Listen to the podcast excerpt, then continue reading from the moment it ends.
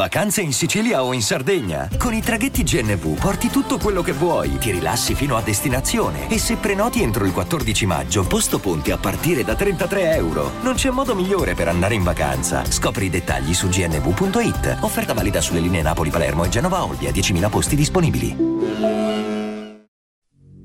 Negli ultimi anni divenne virale sul web il mistero di Momo. Oggi parliamo di questo mito e della storia reale.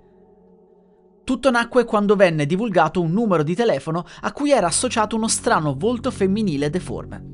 Si diceva che se disturbata, questa donna demone avrebbe risposto su WhatsApp mandando strani video, maledizioni e altre cose terrificanti.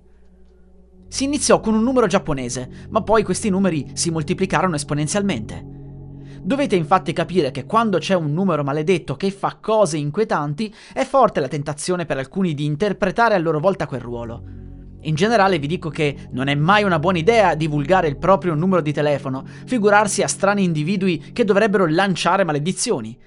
Come ho detto sul mio canale YouTube Amico Vlog, per il caso Iotteno, il rischio è di imbattersi in hacker o persone che possono rivendere i dati o addirittura fare di peggio.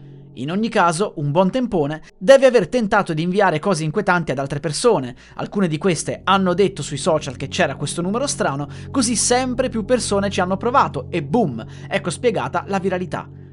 Sono nati molti emulatori, i più caparbi in Messico e in America Latina, luogo dove questo tipo di fenomeni attecchisce sempre.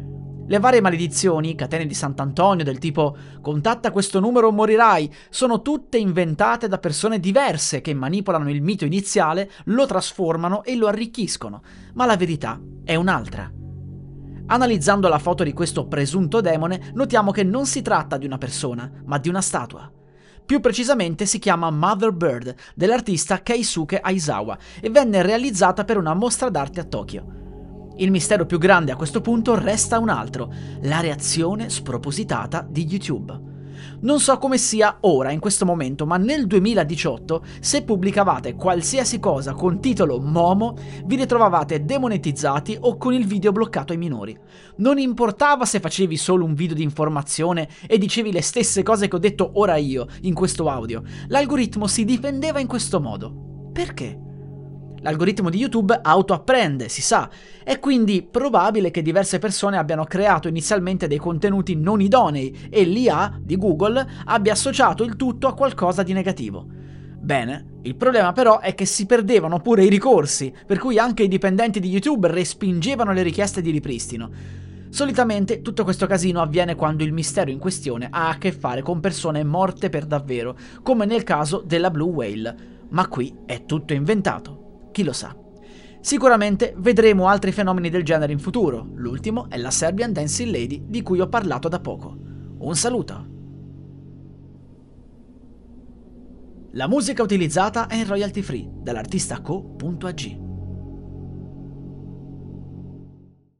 I'm Sandra, and I'm just the professional your small business was looking for. But you didn't hire me because you didn't use LinkedIn jobs. LinkedIn has professionals you can't find anywhere else, including those who aren't actively looking for a new job but might be open to the perfect role, like me.